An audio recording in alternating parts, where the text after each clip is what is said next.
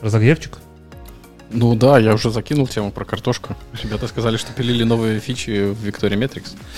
Ну ты ж, наверное, картошку копал, потому что в отпуске. Потому что надо. Раз посадил, значит надо. Тоже, тоже верно, да.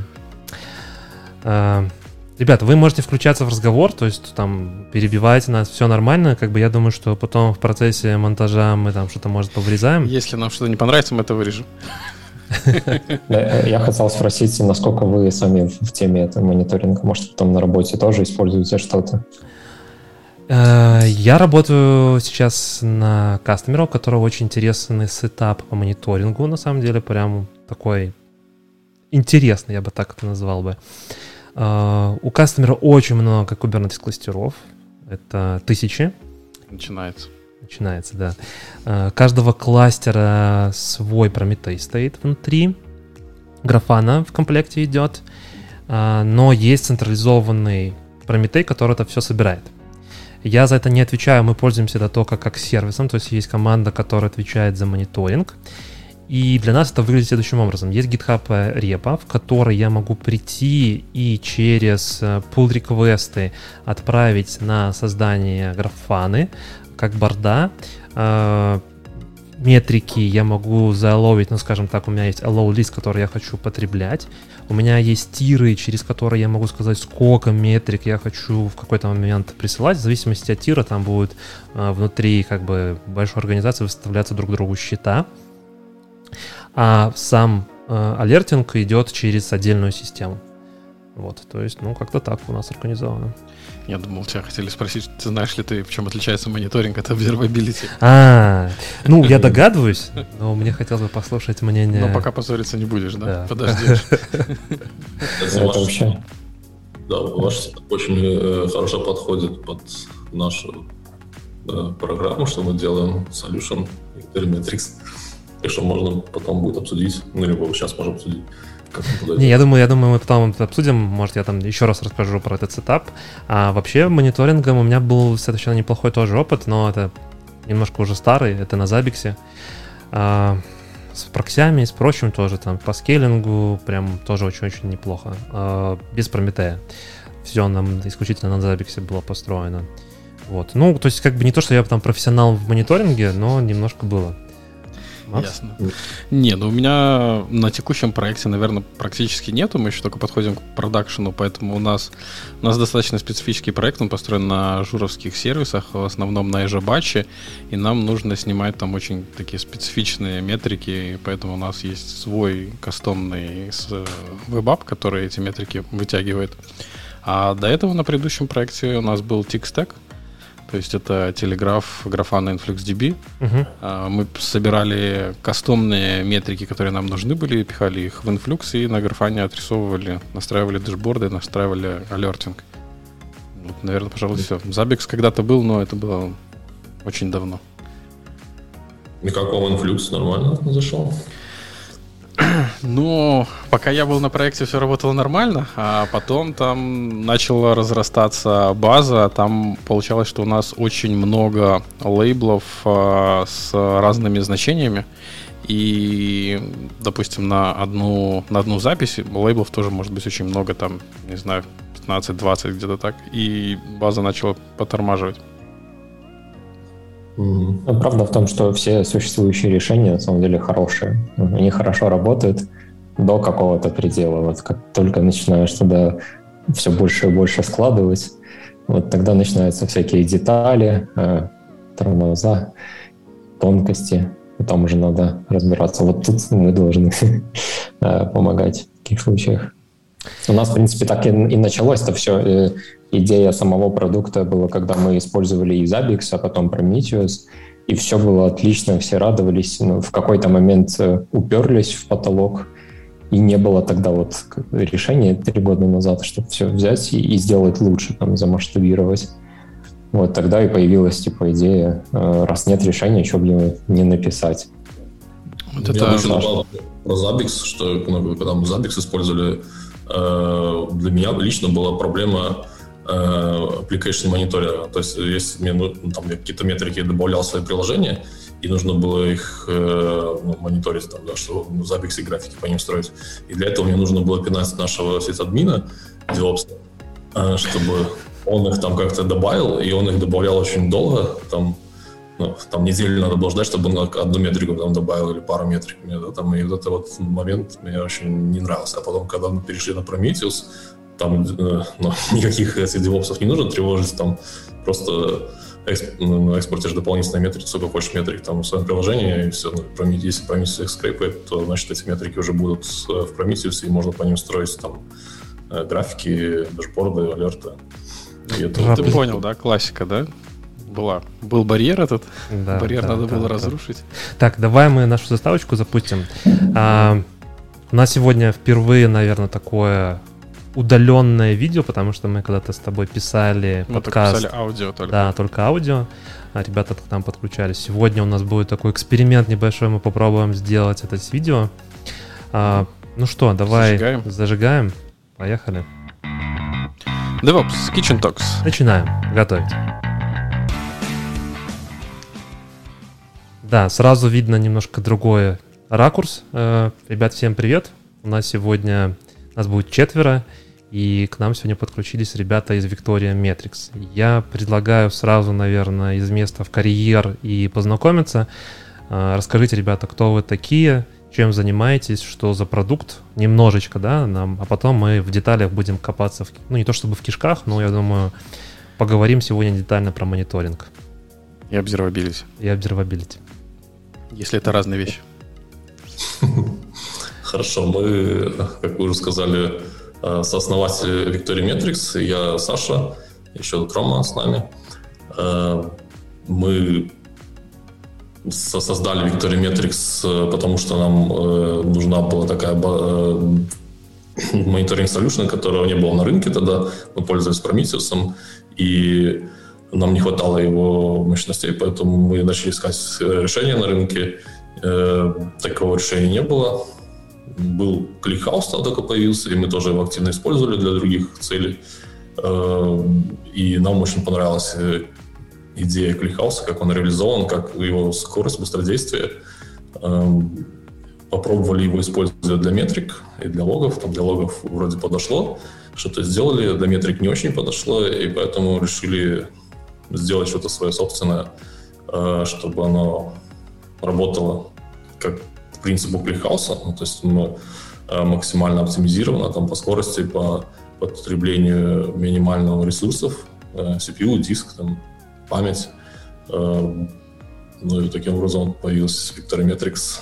Это было уже больше ну, года три или четыре назад, в 2017 году. Я так понимаю, вы, вы из Украины? Да, ну вообще я с Беларуси, но живу в Украине. Меня другой вопрос интересовал. А, вы как а, кто выступали на проекте? То есть вы были сисадминами, вы были девопсами, вы были программистами? Мы были программистами, э, ну, такими программистами, которые э, с девопсами. Системными, наверное, программистами. Ну или да, сейчас это SRE называется. Мы не только программисты на DevOps, да, там и вот Рома активно там внедрял он туда старых проектах внедрял там Prometheus, и благодаря нему вообще я узнал, что такое есть что такое Prometheus, э, Grafana там и вся эта экосистема связана с этим. И потом... Да, ну, я добавлю, что мы про программировали тогда на Go, и Go считался в Украине, по крайней мере, еще э, довольно таким неизведанным языком. Ну и плюс мы писали такие низкоуровневые вещи, там, как серверы процессинга, для хайлоада, там, где там миллионы запросов в секунду. И так как больше всех там мы их писали, и мы понимали, как работает это, нам было важно, чтобы следить за, за тем, как хорошо работают эти сервисы. И без мониторинга активного это очень тяжело сделать, тяжело шерстить эти кучу логов. Как, а до этого у нас был Zabbix, и как уже говорил Саша, там с Zabbix проблемы были, что нам постоянно надо было дергать э, сисадмина, чтобы он добавил там какой-то дашборд или какую-то метрику. Вот, нам хотелось э, самим понимать, так как мы сами запускаем приложение, мы сами за ним следим, и мы сами хотим как бы мониторить его. И вот Prometheus на тот момент был таким решением, которое ты можешь взять, э, поставить один бинарник, и он будет работать, и все в нем там хорошо, понятно, Вот, и просто, и можно самим управлять э, тем, как твое приложение мониторится. Самому строить графики, самому писать алерты, э, самому эти метрики создавать, экспортировать. Вот. И вот так и началось, собственно, понимание того, что такое мониторинг, вход вообще в этот э, мир, в эту сферу вот, мониторинга и все эти детали. Ну и только потом уже, когда столкнулись там с проблемами скалирования, ну, провели параллель между существующим этим кликхаусом, э, архитектурой ClickHouse а, архитектурой Прометеуса, и появилась идея у Саши. Появилась идея. Стартапа. А давай напишем свое. Такая да. идея. Ну, э, вы посмотрите на репозитор, э, на, на его профиль на GitHub, там много таких идей появлялось, похоже, еще до VictoriaMetrics. Окей, давайте, может быть, сделаем шаг назад. Познакомились, э, мне кажется, все здорово. А давайте начнем немножко, как бы, ну, скажем так... Со снов. Со снов, да. Если мы говорим про мониторинг, а, что такое мониторинг на сегодняшний день, да, и сразу в догонку, чем мониторинг сегодня отличается от observability, да. Вопрос, наверное, исходя из того, что ну вот мы раньше жили, были там админы, потом пришли девопсы, якобы разрушили эту стену между разработкой и там, не, ну, мониторинг, мониторинг был всегда, по факту, да, а вот в последнее время почему-то да. мониторинга стало не хватать, и, и появилась новая вещь, как observability. Чего вот не хватало в мониторинге, и вот в чем вот это вот отличие? Я думаю, что еще вот это observability начало появляться с появлением термина SRE, и тут тоже такой, типа, вброс вам это связано, как вы считаете, или не очень связано? Угу. Рома, может, ты ответишь? Да, ну, чтобы разбираться, ну, чтобы понять отличие между мониторингом и observability, можно назвать мониторинг каким-то либо системой, либо процессом. Мониторинг мы делаем, мы мониторим. А observability — это некое свойство. Вот. А, если попроще, то observability — это что-то глобальное, а мониторинг — это часть этого глобального. Но в общем вот observability — это как бы свойство системы по ее выходным данным а, понять, что происходит внутри этой системы. А вот как вы это делаете с помощью мониторинга или с помощью, а, не знаю, гадания на картах, это уже ваше дело. Вот, мониторинг — это более специфическая такая штука внутри observability. Ну, внутри... вообще, на самом деле, э, я тут uh-huh, частично uh-huh. с Ромой, но он классно описал, да, так, э, но мое мнение такое, что э, observability — это новое хайповое слово. Как DevOps. Синоним является синонимом мониторинга, да, там еще есть там телеметрия, это уже там старое слово советское. Tracing. А, и это все ну, синонимы, да, там, ну, то есть э, люди особо не отличают, там, не понимают различия в них, да, там, Рома пытался объяснить, там, есть какие-то, можно там придумать что-то, я читал очень много разных там э, споров на эту тему, да, там, что, чем отличается мониторинг от observability, у каждого свое собственное мнение, и это говорит о том, что люди не знают, чем они отличаются, на самом деле, и, ну, мое понимание, если люди не знают, то это синонимы, да, там, ну, можно их заменять, использовать. Мне Слушай, кажется, мы... вы правильно сделали контекст на том, что вот с SRE появилась observability. И, и как и SRE, и observability, оно было спущено с небес э, Гуглом да, в виде их книжек, в виде их практик и, и вот рекомендаций, и пошло потом медленно в массы. А потом уже как люди читали, как они понимали, как они приходили утром на работу и возле кофе рассказывали о том, что они прочитали. Вот так и сложилось типа такое общее понимание, что такое observability. Но в принципе это как бы такой тренд, установленный Гуглом, и теперь все почему-то должны его знать и исследовать. Хотя мы с вами там понимаем, да, когда мы говорим мониторинг системы, нам надо сделать мониторинг, все понимают, о чем идет речь. Хорошо, а когда вот мы говорим про у меня два сразу вопроса. Первый вопрос, давай, наверное, по порядку. Первый вопрос, это ты сказал, что мониторинг является а, частью observability, а что еще тогда включено в observability, кроме самого мониторинга? Ну, собственно, любые средства, которые тебе могут помочь сказать, что происходит с системой. Это типа, всякие Мони... профайлеры, трейсеры, там, не знаю... Да, ну вот трейсеры, э, сам мониторинг обычно разделяют на, на три части, на uh-huh. Three pillars of как три столба мониторинга. Это uh-huh. логи, метрики и трейсы. Вот, можно сказать, что это мониторинг. А потом все остальные средства, которые вам помогают а, помогает сказать, что происходит с сервисом. Это вот тоже часть observability это какая-то. Возможно, даже процесс какой-то налаженный у вас в компании. Это тоже часть observability. Ты, наверное, имеешь в виду, вот, типа, вот, э, есть инструменты, то есть мониторинг — это тулы, да, грубо говоря, не знаю, да. там, Прометей, Виктория. А, а observability — это использование этих всех инструментов, Э, как мы используем логи, как мы их храним, как мы из них, из этих логов мы строим метрики, потому что можно просто сложить логи, да, и там мы как-то обсуждали, я помню, о том, что на самом деле, если разобраться, то 99 или там 98% логов, они никогда не используются. Они просто мертвым грузом сложились, и там mm-hmm. через какое-то время пришел retention, там все, как бы оно, они исчезли, там мы их убрали. Lifecycle, как бы там, не знаю, год, два, три, пять, в зависимости от э, каких-то там compliance ов. А, с tracing ом тоже понятно, да, это как бы больше в дебаг, наверное, когда вот у меня есть проблема. А вот, наверное, общий процесс построения, как мы смотрим на эту систему из всех этих моментов, это, наверное, и есть... А, наверное, еще э, алертинг, наверное, правильно добавить. Еще сюда. В observability в целом, наверное, вот как тоже часть э, столпа, потому что без... Э, ну, как бы можно мониторить все, да, и тут у меня, кстати, тоже такой вот вопрос вот есть. С чего нужно начинать? Сколько метрик нужно собирать? Как бы мы вроде живем в 21 году, да, где у нас сейчас тут биг дата, чем больше, тем лучше, да, но с другой стороны есть обратная такая хрень о том, что по факту эти данные, они лежат, и ты их как бы не используешь.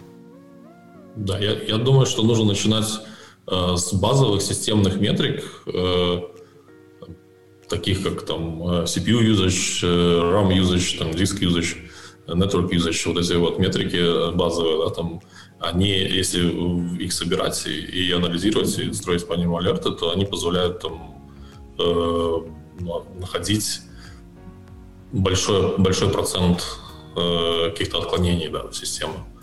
Э, после того, как у вас покрыта потребность в сборе вот этих вот базовых метрик системных, после этого уже можно добавлять какие-то метрики в конкретное приложение, да, там и метрики, ну, самая э, основная метрика, самая первая, которая появляется в приложениях, обычно это э, количество запросов, которые обрабатывает это приложение, счетчик, да, там, mm разделить там на разные подтипы, например, запроса там get, post, если это HTTP сервер какой-то, потом на разные страницы, да, там, вот получается у вас уже много метрик, по запросам, и можно тогда смотреть, там, сколько запросов на конкретную страницу, на конкретный тип запросов, на конкретное, ну, короче, детализировать эти метрики.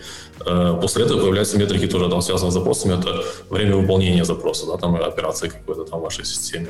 Вот такие метрики появляются. Их тоже можно там детализировать, э, и, и это время выполнения можно мониторить как там, можно э, мониторить какие-то там средние значения, там максимально минимальные, какие-то квантили, Э, либо собирать еще гистограммы. Да. Гистограммы это позволяет потом впоследствии э, анализировать распределение вашего выполнения, времени выполнения запроса. Там, например, у вас есть, например, э, запросы, которые выполняются да, очень быстро, да, там, за миллисекунды, и запросы, которые выполняются очень долго, за секунду, да, и вот гистограмма, она позволяет увидеть ну, распределение времени выполнения этих запросов.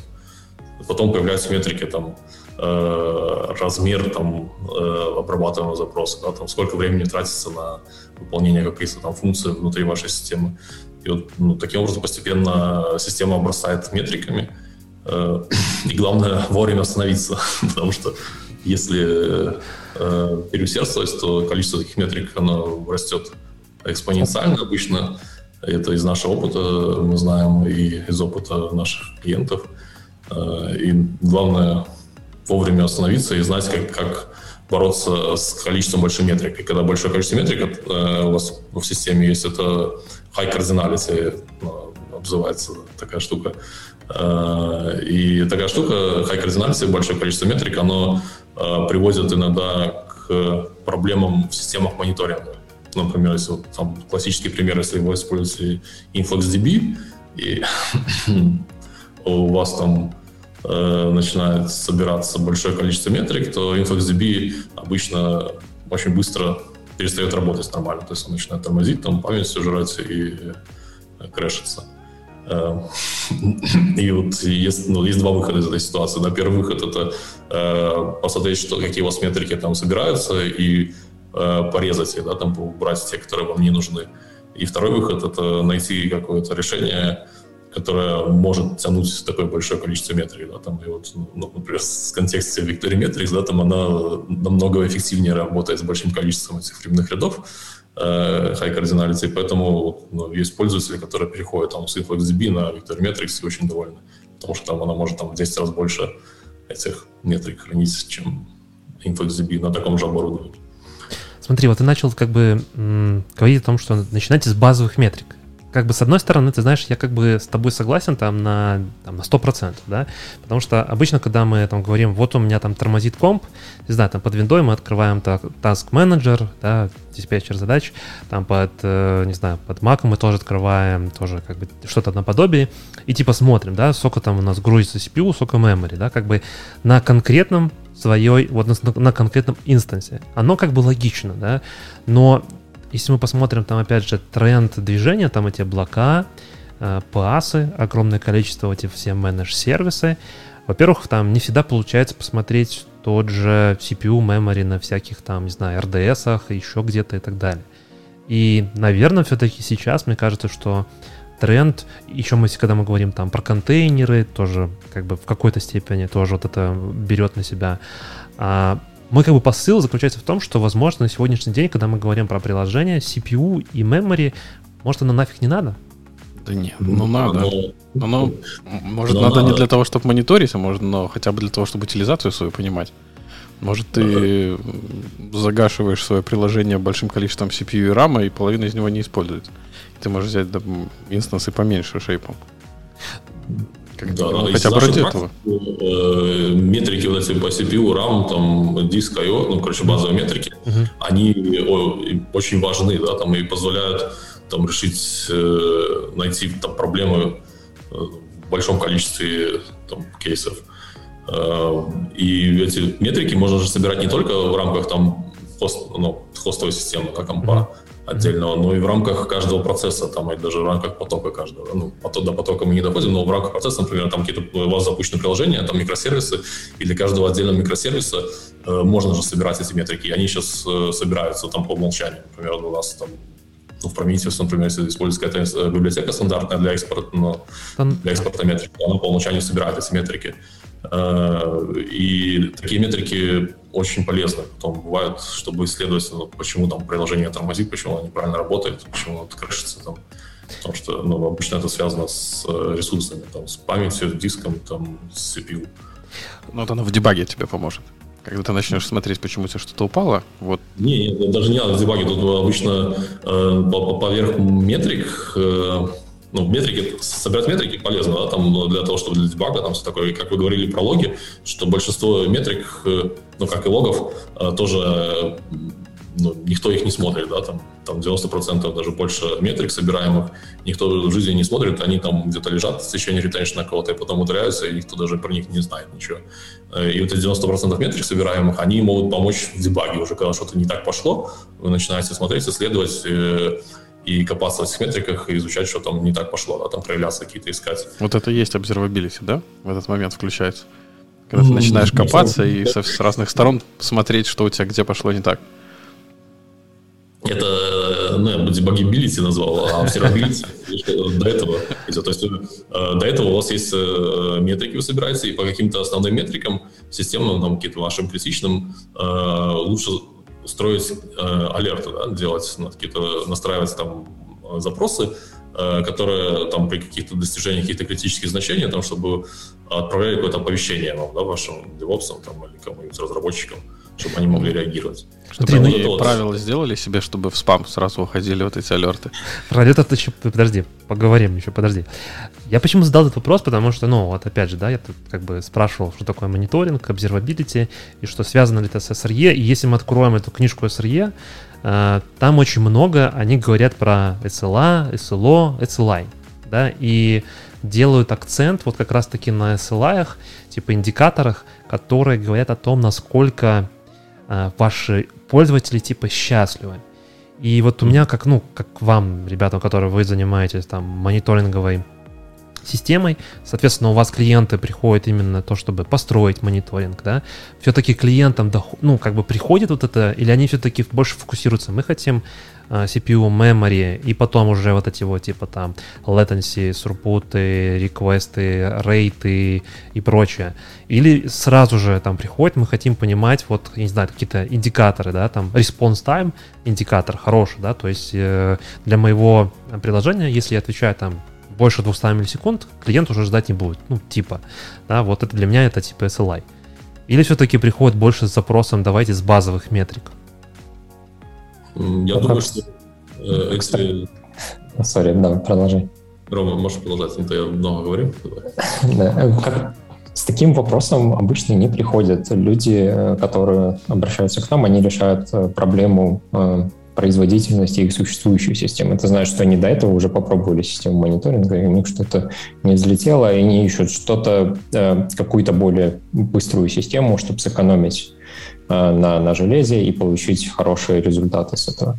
А к твоему вопросу насчет SLI, SLO, SLA, которые от Гугла пришли, это как раз способ унификации. Вот вы говорили до этого про метрики по CPU, по памяти, по диску, вот это все. Это стандартная вещь, которая есть на любой системе, где запускают программы. И это круто. Вы можете начинать мониторинг именно со сбора этих метрик, потому что уже у всего мира есть куча практик, как правильно интерпретировать эти метрики, есть дашборды, чтобы их отображать, есть алерты, чтобы зажигать, если что-то пошло не так. Все это уже обкатано, и когда вы пойдете там спрашивать на форуме, почему у меня что-то не работает, у вас сразу спросят, «Ну, давай покажи-ка метрику там по, по диску своему, и тогда мы э, начнем тебе помогать. Вот какая-то универсальная информация. И mm-hmm. то же самое как бы реализуют эти SLA, SLO, SLA. Это как бы унификация того, как ты можешь рассказать кому-то о том, что твой сервис работает хорошо. Mm-hmm. Вот у тебя, например, есть 10 разных сервисов в Гугле, и тебя менеджер спрашивает, как хорошо они работают. Ты не будешь объяснять детали каждого из них, потому что один сервис, там, допустим, загружает файлы в облако, uh-huh. а другой вырабатывает реквесты.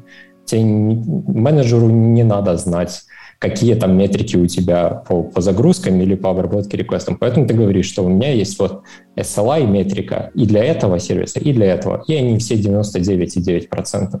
Это значит, что все классно. Вместо того, чтобы рассказывать, что у нас метрика по аплодам, типа 100 из 100, но это тяжело.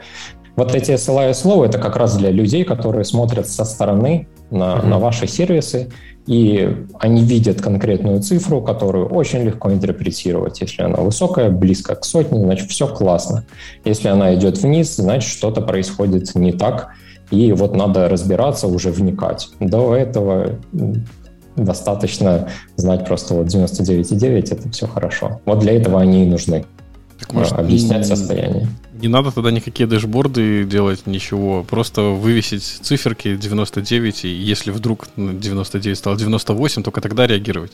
И не смотреть ну, миллионные все, графиков. Все облака же вывешивают эти дэшборды. Если там посмотреть на, на эти State Google, State Cloudflare, это стало статус пейджа, они же там и висят просто цифры 99,9 или все окей.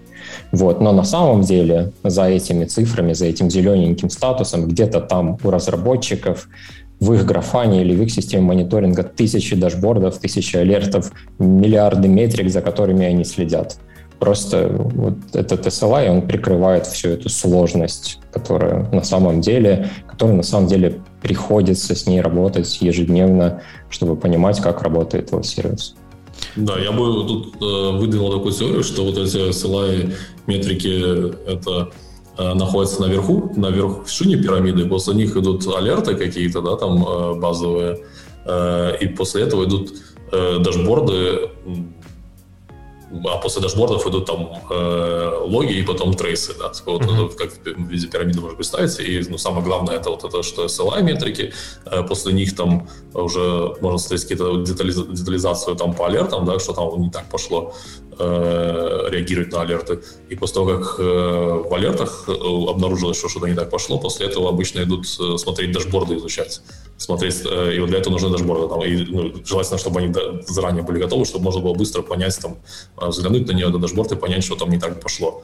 Э, если дашборд уже не помогает решить вопрос, тогда уже идут там копаться в логах, ну, например, видно, что там на дашборде в какой-то момент времени какая-то аномалия была, там большой CPU usage.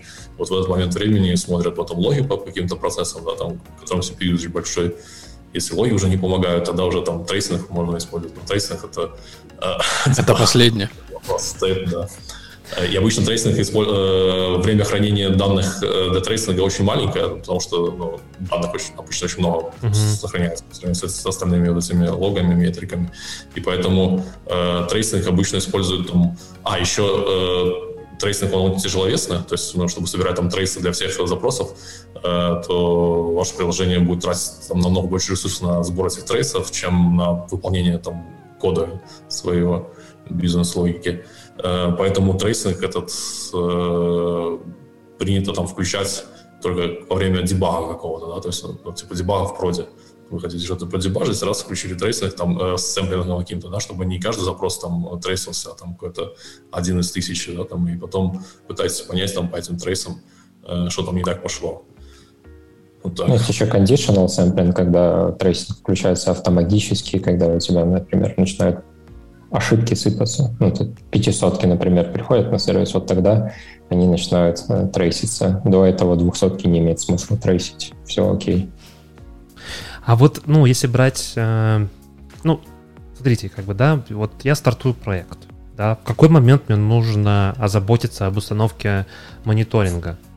Uh, тут я вот сейчас как бы, да, берем там, Максим меня все потраливает, я тут типа Kubernetes, Kubernetes, поставили Kubernetes, Kubernetes запихнули Prometheus, что-то он там делает, что-то собирает, как бы, ну, живет своей жизнью и как бы живет. Но это же не мониторинг, да, то есть как бы установленный Prometheus, э, там, любой коллектор э, каких-то метрик внутри твоего кластера и там виртуальной машины, это еще не мониторинг. Как вот, э, когда нужно начинать с мониторинга, вот в, там, условно, в первый день разработки, попозже, э, когда вот включаться, и что, что значит вот, э, когда будет появляться эта польза этого мониторинга, сколько нужно пройти времени, да, потратить, чтобы таки все-таки польза была. Потому что установленного Прометея это как, ну, как бы это ни, ни, ни туда, ни сюда. У меня есть мнение на этот счет. Есть такая штука, я не знаю, как она популярна в интернетах или нет, мониторинг driven development, как, как все остальные. То есть, когда ты делаешь свое приложение, ты сразу значит, думаешь о том, как ты будешь э, понимать, что оно работает. Если вот. пользователи не жалуются, значит работает. Ну, так себе метрика, так себе приложение тогда получится. Ну, вот, наши пользователи вопрос. счастливы, самая лучшая метрика, по-моему. Тогда отлично, но для вас это и не нужно. Э, вот, может, тогда и не нужен там мониторинг, если пользователи репортят. Вы знаете, у Твиттера есть система мониторинга, где они, э, ой, у GitHub, по-моему, когда они э, выкатывают релиз, у них есть бот, который следит в Твиттере за user complaints, за, затем жалуются ли пользователи. Если они находят такие твиты, у них загорается алерт. Вот вам такой пример мониторинга. По-моему, вообще надо шикарно, по-моему. Шикарный мониторинг, по-моему. За то, сколько ты тратишь, э, экономишь денег там на тестировщиках, на каких-нибудь, да, на, на том же специалисте, который тебе мониторинг настроит, потому что сейчас послушав, да, когда мы говорили про миллиарды дэшбордов, миллиарды алертов и все остальное, кажется, что нужен отдельный специалист, который будет заниматься исключительно чисто мониторингом. Может, на первоначальной фазе. Да, или департамент, тем более. Поэтому хороший вопрос я тебе задал, что value должен какой-то мониторинг приносить. Я понимаю, что начинает приносить value тогда, когда что-то пошло не так. А если ну, все работает нет. хорошо? Я бы не сказал. Ну, это, наверное, зависит э, к подход, от подхода к тому, как вы делаете что-то. Если вернемся к тому же GitHub, у них нету QA, насколько я знаю. Uh-huh. Вот просто нет. У них разработчик отвечает за вот эту конкретную часть системы от начала до конца. От его дизайна до имплементации, до релиза, и затем следи, за слежением, работает ли она хорошо или нет. Вот он каверит весь этот процесс. И как бы на его ответственности, на его плечах все, что происходит с, этим, с этой системой. Если ему для этого нужен мониторинг, он его использует. Если ему не нужен, ему хватает ответа от этого твитбота, то ну, все окей. Поэтому, когда мониторинг начнет приносить пользу, это, наверное, зависит только от вас. Если вы думаете или чувствуете такую нужду, что у вас, у вас в программе, в вашем сервисе внутри может происходить вот что-то такое важное, о чем вы хотели бы узнать быстрее, чем ваши пользователи, тогда мониторинг вот для вас. Вы можете в сами вот в, сами, в самые критические места добавить только те метрики, которые вам нужны. Вам, вам не надо добавлять те метрики, про которые там Саша сказал. Каждый раз, когда вы добавляете метрику, спросите себя, как вы будете ее использовать. Полезна ли она вам будет? Вот. Если вы не знаете, что такое гистограммы, зачем вам их добавлять? Вы не знаете, как с ними работать. Вот вам нужен, возможно, просто счетчик ошибок.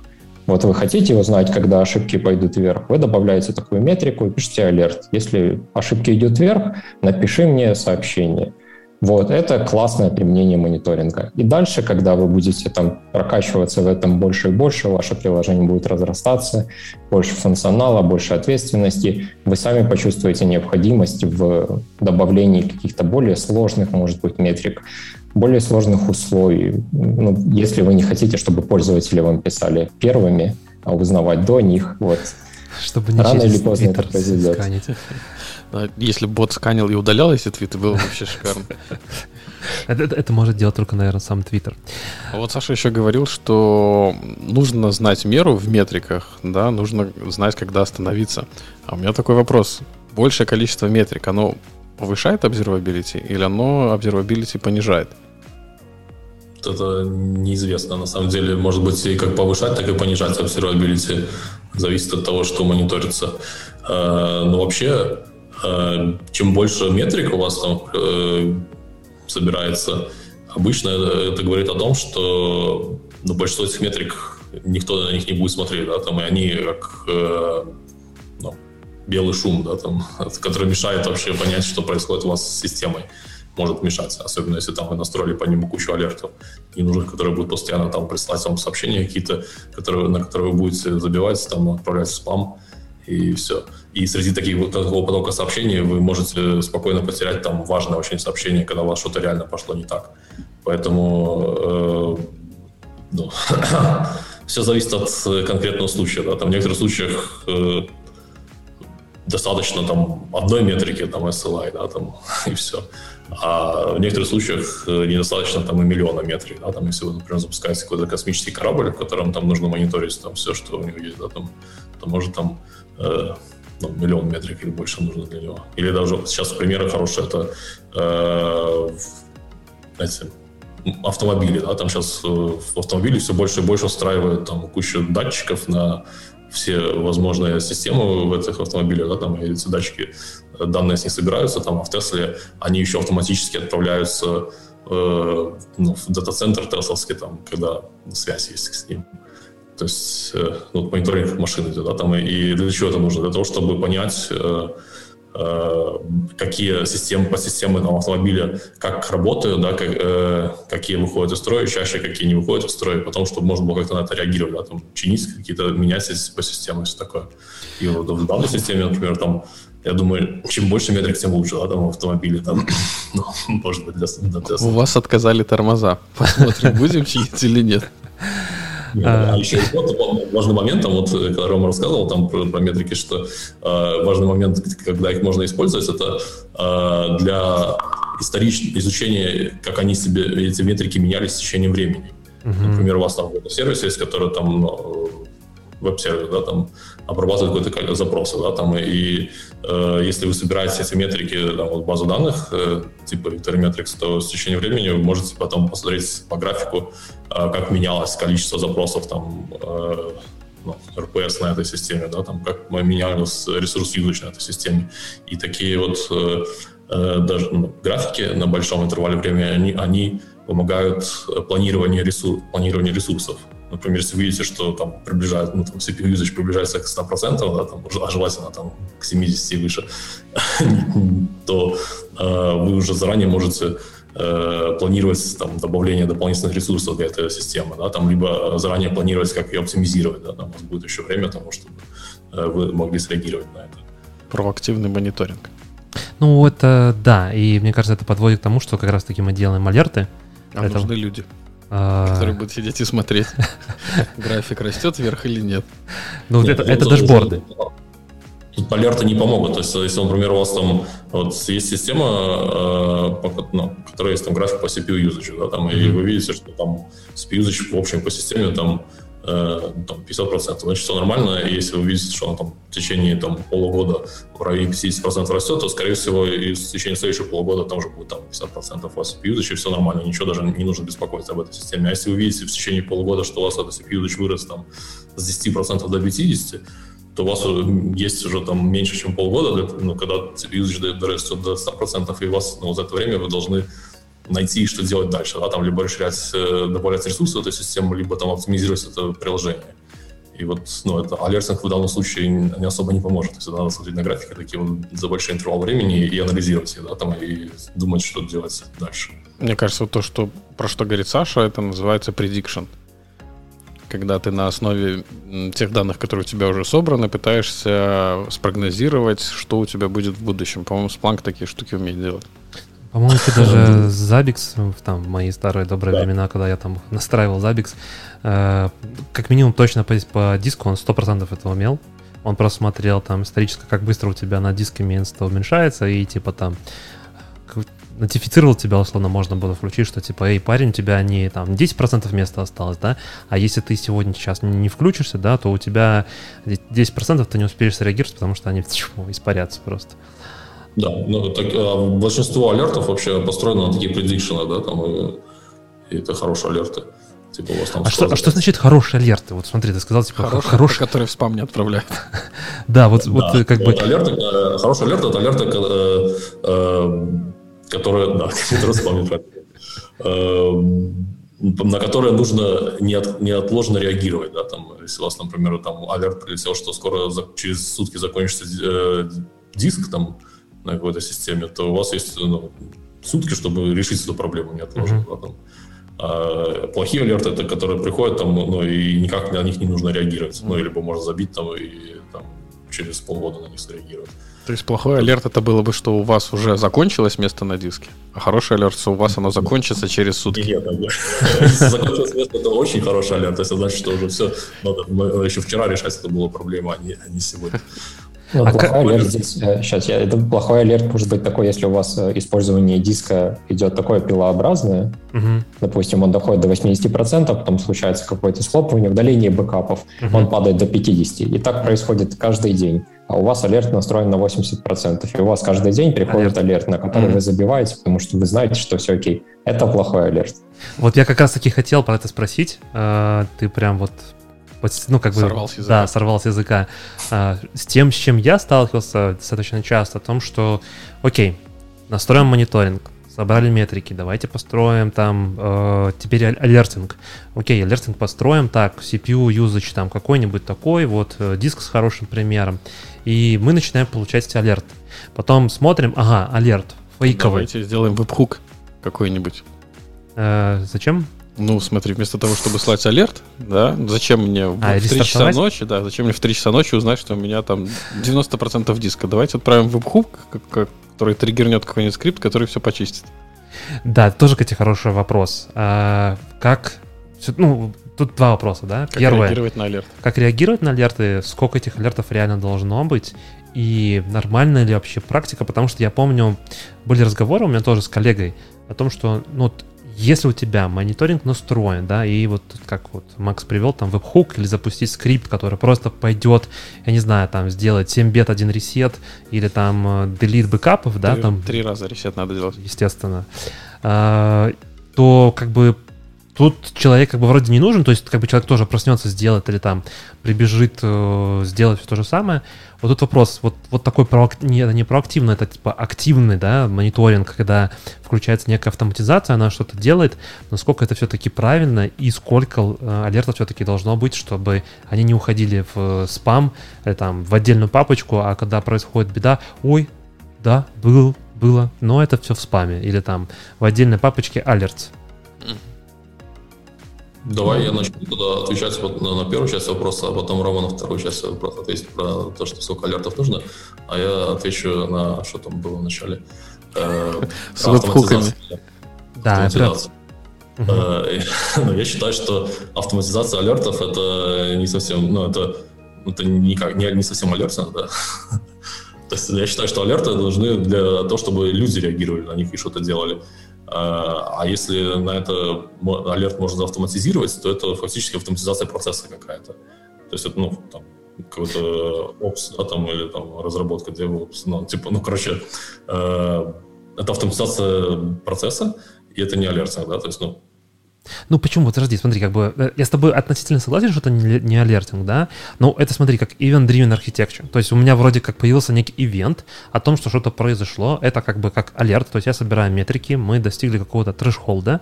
Ну, это в самом там простом варианте, да? Мы, я думаю, может, еще немножко проговорим про AI, Ops или там что-нибудь в таком духе, как подключать машины обучения к мониторингу. Ну, давай там возьмем просто там тупой трэш-холд. 70% хлобой сработал ивент, пусть это не будет сразу алертом. То есть мы не будем про идентификацию, но мы типа э, с триггером там вот какую-то процедуру, которая пойдет делать, я не знаю, там рестарты, да, не знаю, там в Kubernetes просто убьет там поды, например, они хлобысь там сами поднимутся заново или там удалит место на диске там от логов. Запустит да, ресайклинг какой-нибудь, да, то есть, ну, что-то сделать, как бы сделать то, что скажем так, первой стандартной процедурой нужно делать. Ну, условно, это ну, чаще всего это, это ресет. Да, это автоматизация, ну, которой должен заниматься DevOps, я думаю, это нормальная автоматизация, ну, работа для автоматизации, но ну, такие алерты, которые автоматизированы, их не должен получать вообще это там никакой человек, там, потому что они для него как мусор, да, там он их спам-пам отправит и все, и забудет про них. Э, поэтому, ну, это Хорошо, а, по ним что-то должно там обрабатываться, да, там это можно автоматизировать, это DevOps как раз может это все делать, э, но не нужно это человека напрягать и прислать ему эти алерты, да, там обучение, потому что для человека он, он никак на них не будет реагировать, ну, ну что как, посмотреть, посмотрит, что типа вот, да, достигло там 70%, там удалился старый бэкап, да, там, ну и что? ну, типа, пару раз посмотрит, потом забьет, и больше так я не буду смотреть на алерты. Здесь обратная ситуация, смотри, как бы э, из того, что я вижу. Вот у меня происходит какая-нибудь фигня, да, я делаю какие-нибудь рестарты, удаления, и, окей, если это происходит там не часто, ну, условно, там, не знаю, раз в неделю, да, например, э, такая штука произошло, ивент произошел, да, там, условно, не знаю, там отправили, запустилась там функция какая-то, да, там, Cloud Function, не знаю, лямбда, не суть, да, э, мы это сделали, все классно. Но если такие ивенты, это не алерты, это ивенты по превышению какого-то там трэшхолда в течение недели появляются, не знаю, десятки раз, наверное, это уже говорит о том, что наша система нестабильна. И это как бы мониторинг над мониторингом, или там мониторинг над алертингом, или алертинг над алертингом, или там вот этими ивентами трэшхолда. А, такое вот часто бывает? Кто-то об этом задумывается, или это так, э, как бы не сильно народ парится? Ну, я соглашусь с Сашей, наверное, что это просто часть процесса. Если у вас такое происходит в системе, и система не умеет сама себя лечить, то а надо человеку вмешиваться и делать одну и ту же вещь. Никакой там вариации, никакой там, на самом деле, интеллектуальный процесс не вовлечен. Вы просто делаете то, что написано, всегда одно и то же, несколько раз в неделю, то вы можете это автоматизировать и использовать для этого мониторинг. Э, на, на, на прошлой работе у меня был э, э, коллега мой, Сергей Нуждин, он реализовал интересную штуку. У нас там были сервисы, которые читали, вычитывали из кавки данные и писали их в ClickHouse. И иногда случались такие проблемы, когда очередь в Кафке там увеличивалась сильно из-за большого mm-hmm. притока трафика. И тогда он написал э, такую систему, Kubernetes оператор, который смотрел на метрики Prometheus, которые хранили у себя э, сколько сообщений в очереди у Кафки. Э, также они хранили данные о том, как быстро этот consumer читает данные. Делали простой математический расчет, как быстро они смогут высчитать, и если это не вкладывалось в retention, uh-huh. топика, то они Скейл. увеличивали CPU, да, они скейлили. И вот эта система сама себя э, хилила довольно долго, а началось это все из-за того, ну, сделал он эту штуку после того, как э, где-то месяцев шесть э, такие события там случались три или четыре раза, и каждый раз э, реакция на это была одна и та же. Кто-то разбирался, видел, что вот загорелся алерт на том, что э, очередь слишком большая, что делать, инсертеры не успевают, ну, консюмеры не успевают, надо mm-hmm. заскейлить. Вот. Но потом он автоматизировал эту вещь с помощью мониторинга. Он слал эти запросы в Prometheus, получал данные, делал выводы. И это круто, по-моему. Да, да, да. Вот это, э, ну, я про такую штуку тоже слышал э, по поводу того, что кастомный мониторинг, то есть вот типа когда мы говорим там про скейлинг, сейчас там, опять же в том же Kubernetes, не просто на CPU там реагировать, да, а по-моему есть даже какой-то я уже не... Я такого не делал, да, но я читал, по-моему, точно есть какой-то стандартный оператор. Может быть, это как раз-таки вышедшая разработка из того, что ты рассказываешь. Но есть как бы оператор над Прометеем, а, где ты можешь создавать такие вот кастомные метрики, и на базе этих кастомных метриков уже как бы скейлиться, вот в HPA закидывать. Как бы и стандартно оно из коробки не идет, но как бы чуть-чуть расширив стандартную коробку, это можно сделать. А, возвращайся а. Угу, можно добавить, что я бы хотел дополнить по, по поводу автоматизации, что угу. тут э, главное не переусердствовать, потому что если э, там, пытаться вот так вот все автоматизировать, все вот эти вот э, события, такие алерты, э, автоматическое там, реагирование на них, э, то есть большая вероятность, что вы что-то не так, где-то что-то не, не предусмотрите, и, и потом у вас там пойдет не так, как вы запланировали, и все станет еще хуже.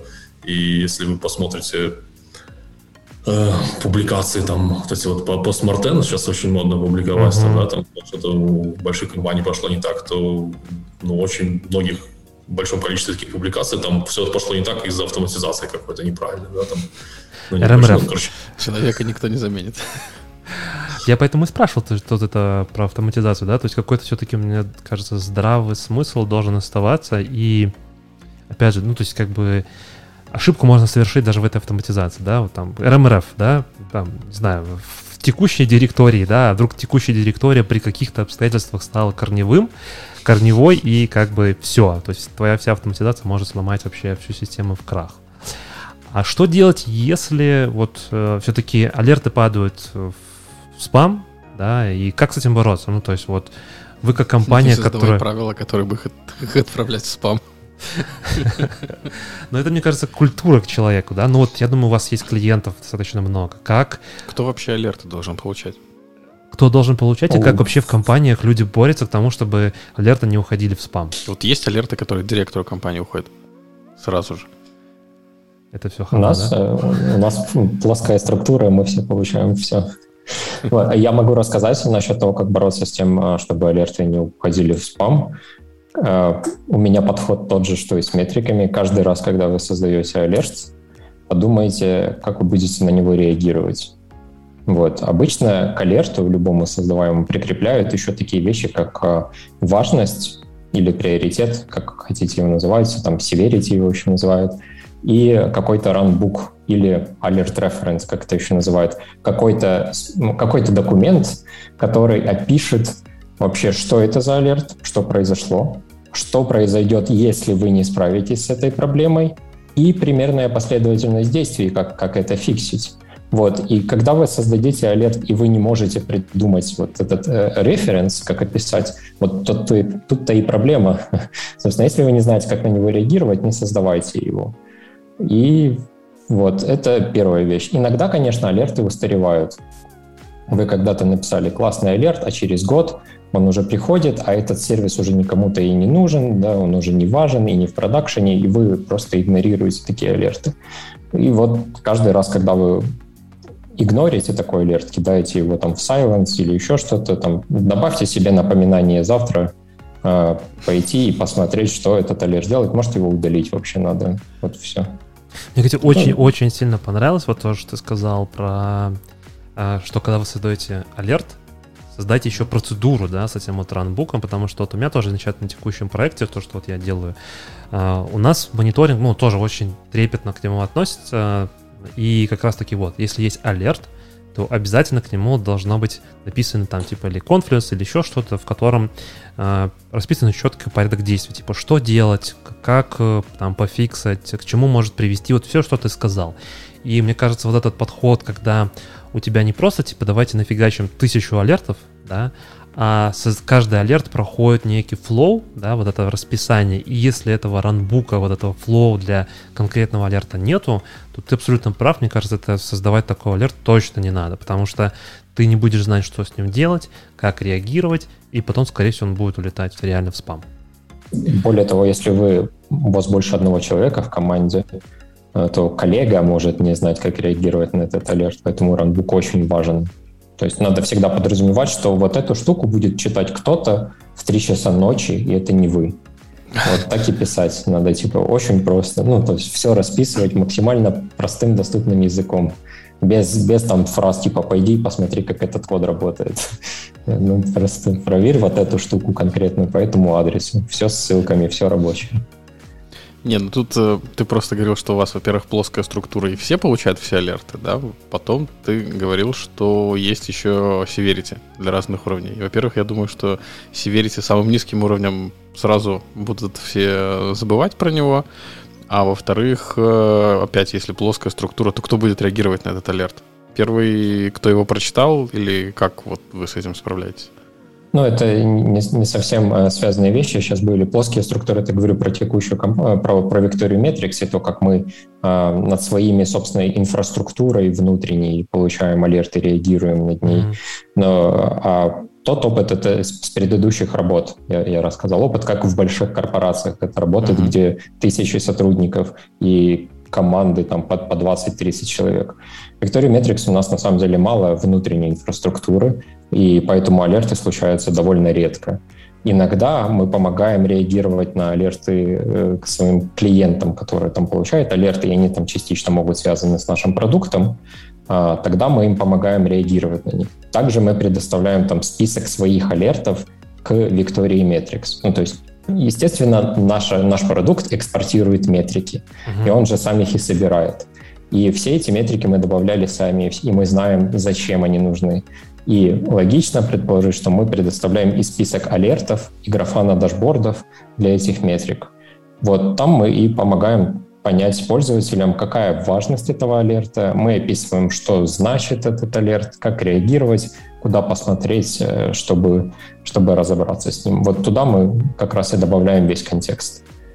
А вы... Того, кто должен реагировать на алерт, это очень хороший вопрос, э, потому что если э, должен реагировать не один человек, а минимум два, то это называется размытие ответственности, и каждый из этих людей может подумать, велик соблазн, подумать, что типа я в этот раз не буду им заниматься, кто-то другой займется им.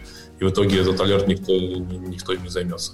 Поэтому в данном случае важно всегда, чтобы был какой-то один ответственный, желательно в каждый конкретный момент времени. И мы, например, в нашей компании там решаем этот э, вопрос с помощью on-call. Дежурство. А? Дежурство, типа, у кого пейджер, да. тот и ответственный. Да, да. Чтобы какое-то каждое время, особенно это ну, в будни это не так критично, а на выходных это критично. И вот чтобы выходные там э, был всегда а, какой-то ответственный, ну, у нас есть всегда ответственный, который э, там разбирается там с какими-то инцидентами, которые происходят в выходные. А смотрите, вот э, внутри вашей системы есть, ну, что отправляет алерты? То есть какой-то внутри самой Victoria Metrics есть алерт-менеджер некий, который вы используете, или как? Или вы используете какие-то внешние, там, в той же графане, например, можно сконфигурировать алерты. Э, как вы их отправляете? Ну, там, Prometheus, алер, типа алерт, алерт менеджер, да, а вот у вас? А у нас интеграция с Alert Manager. А, мы, мы его используем также. То есть у нас есть э, отдельный демон, который а, в котором вы можете Прометей э, в таком же формате, как в Прометей вы добавляете алерты. Uh-huh. Такой же формат поддерживается и у нас. Вы можете просто их скопировать и вставить, и будет работать. Вот это, это демон э, с периодичностью отправляет запросы в Victoria Metrics. Если э, условие алерта выполняется, то он зажигает алерт путем отправки его в алерт менеджер. Алерт менеджер мы не переписывали, потому что он ну, хороший, хороший софт с кучей интеграций, с кучей решенных проблем. А, не так он а, требователен к производительности. Ну, в общем, хороший, хороший софт, и нам нравится его использовать. Вот мы интегрируемся с ним в данном случае. Мне кажется, что алерт менеджер не должен быть сильно, ну, как бы, если у тебя происходит некий спайк и какое-то большое количество алертов приходит, то, наверное, не так уже и страшно потерять там из тысячи алертов один-два алерта, потому что, ну, все равно... Смотря какие это будут алерты. Если у тебя тысячу алертов в одну секунду если пришло, то, наверное, хана там... полностью. А, окей, вот как раз-таки про доверие а, мониторингу, да, там про тысячу алертов. У меня была, был такой кейс на одном из проектов ну, давно-давно-давно, хочу немножко рассказать, да, вот в целом про доверие. У меня у клиента был Nagios. И он работал крайне нестабильно, нам крайне не нравилось. Я тоже работал на онколе, то есть у меня был телефон, мы по неделям дежурили, и нам этот Nagios присылал, ну, короче, вот за неделю не было ни одной недели, чтобы я не поспал. Ну, точнее, чтобы я поспал нормально в течение всей недели. А, день через день 100% звонки, ночью, и в большинстве случаев это были фейковые алерты. То есть не просто что-то мы лишние алерты нас создавали, да, а именно Нагиус так реагировал, иногда ну, что-то у него сломалось, и он начинал присылать алерт о том, что, не знаю, там, тот же CPU вырос, или какие-то реквесты стали падать по тайм-аутам, какие-то сервисы а, отвалились и так далее. Мы очень долго сражались с клиентом, говорили о том, что, ну, так жить невозможно.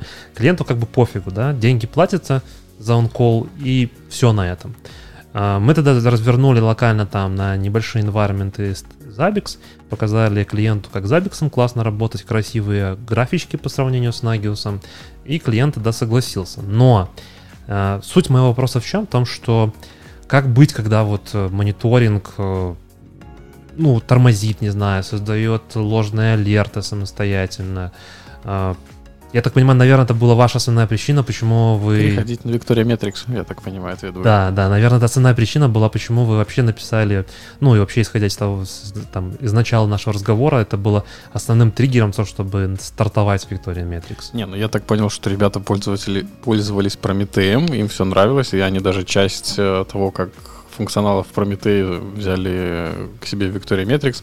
Вопрос, чего не хватало в Prometheus? Почему Victoria Metrics родилась? Так, мы уже два вопроса задали э, про Прометей и э, что там вначале. Я забыл. А, Доверие. На первый вопрос, а потом про... Доверие к системе мониторинга, как с ней быть, да, то есть э, когда... Э, ну, то есть, вот мой конкретный случай, да, когда мониторинг генерировал фейковые алерты, и это были не алерты от того, что, ну, как бы я сильно много их создавал, а просто сам мониторинг такой косячный, ну, скажем так, да. Как с этим быть? Э, что делать? Это абсолютно отвратительная ситуация, когда ты не доверяешь мониторингу. Это, наверное, хуже, чем если мониторинга в принципе нет, на мой взгляд. Поэтому вот как, как только вы обнаруживаете себя в ситуации, поднимайте ее сразу с максимальным приоритетом, и обсуждайте, как решить эту проблему, потому что недоверие к системе мониторинга — это просто ужасно, на мой взгляд. Вашему клиенту я бы советовал просто сказать, что если так будет продолжаться дальше, то э, в какой-то момент, когда все будут кричать «волки», вы просто не придете, да, потому что эти алерты, они, нельзя отличить нормальное от ненормального. И это, это уже издевательство, а не мониторинг. И это очень важная причина, почему вам надо его было исправить, поменять, ну что угодно сделать. И клиенту надо было донести эту мысль. Вот как, как, как только вы обнаруживаете, что вам неприятно пользоваться вашим мониторингом, запросы тормозят, от, отваливаются по тайм-ауту, вы получаете false positive алерты, что-то работает не так, приоритизируйте, пытайтесь решить эту проблему каким бы, как, как, каким-то способом, что угодно, то и делайте. Переходите на Victoria Metrics, например.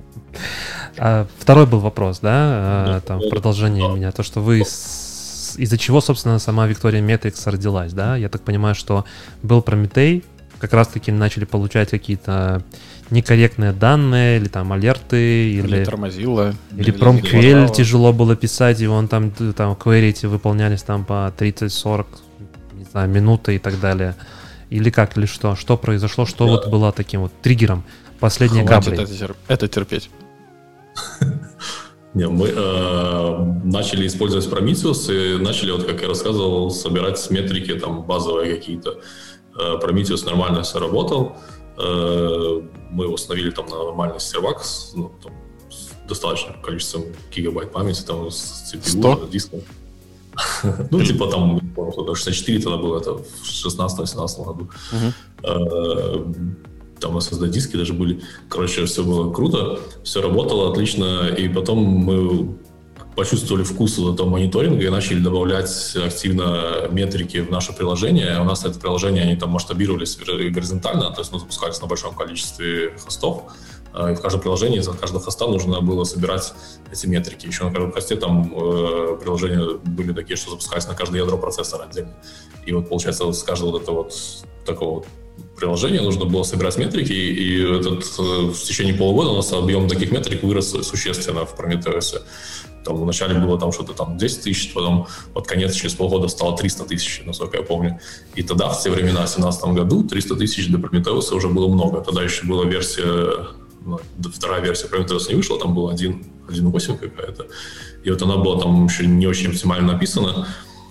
И мы уперлись в пропускную способность диска. Даже SSD там тормозил ну, да, для 300 тысяч метрик. Да, там. И слишком памяти... много ли метрик вы собирали? Что? Не слишком ли много метрик вы собирали? Ну, 300 тысяч, тогда казалось, это огромное число, и казалось, что да, мы много собираем, мы думали там уже, как их там уменьшить, количество этих метрик. Но если посмотреть э, тут сейчас, через 4 года, да, 300 тысяч метрик, это, это вообще как... Сейчас миллион метрик собираете, да?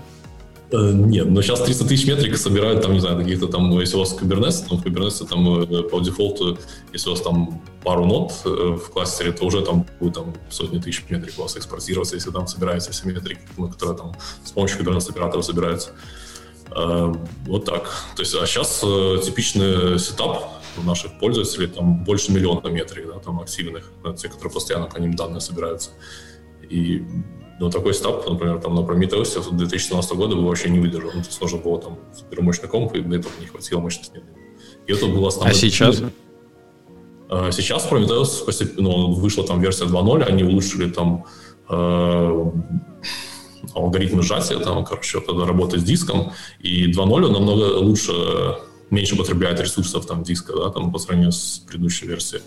Памяти, может быть, меньше потребляет, но но все равно, э, если сравнивать его там с Victoria Metrics, да, то, то мы проводили сравнение, там э, недавно запускали э, параллельно Prometheus и Victoria Metrics, чтобы они собирали метрики одинаковые там с Node экспортера. Node экспортер это э, экспортер, вот, который собирает метрики вот эти вот системные. Mm-hmm. CPU, там диск э, с каждого хоста. И вот мы там запускали тест параллельно, э, и по нему оказалось, что там Victorimetrics намного меньше потребляет ресурсов, там, что, ну, там, я не помню, сколько, там, типа, раз в 7 меньше, там, памяти, там, диска, там, все такое, ну, то есть...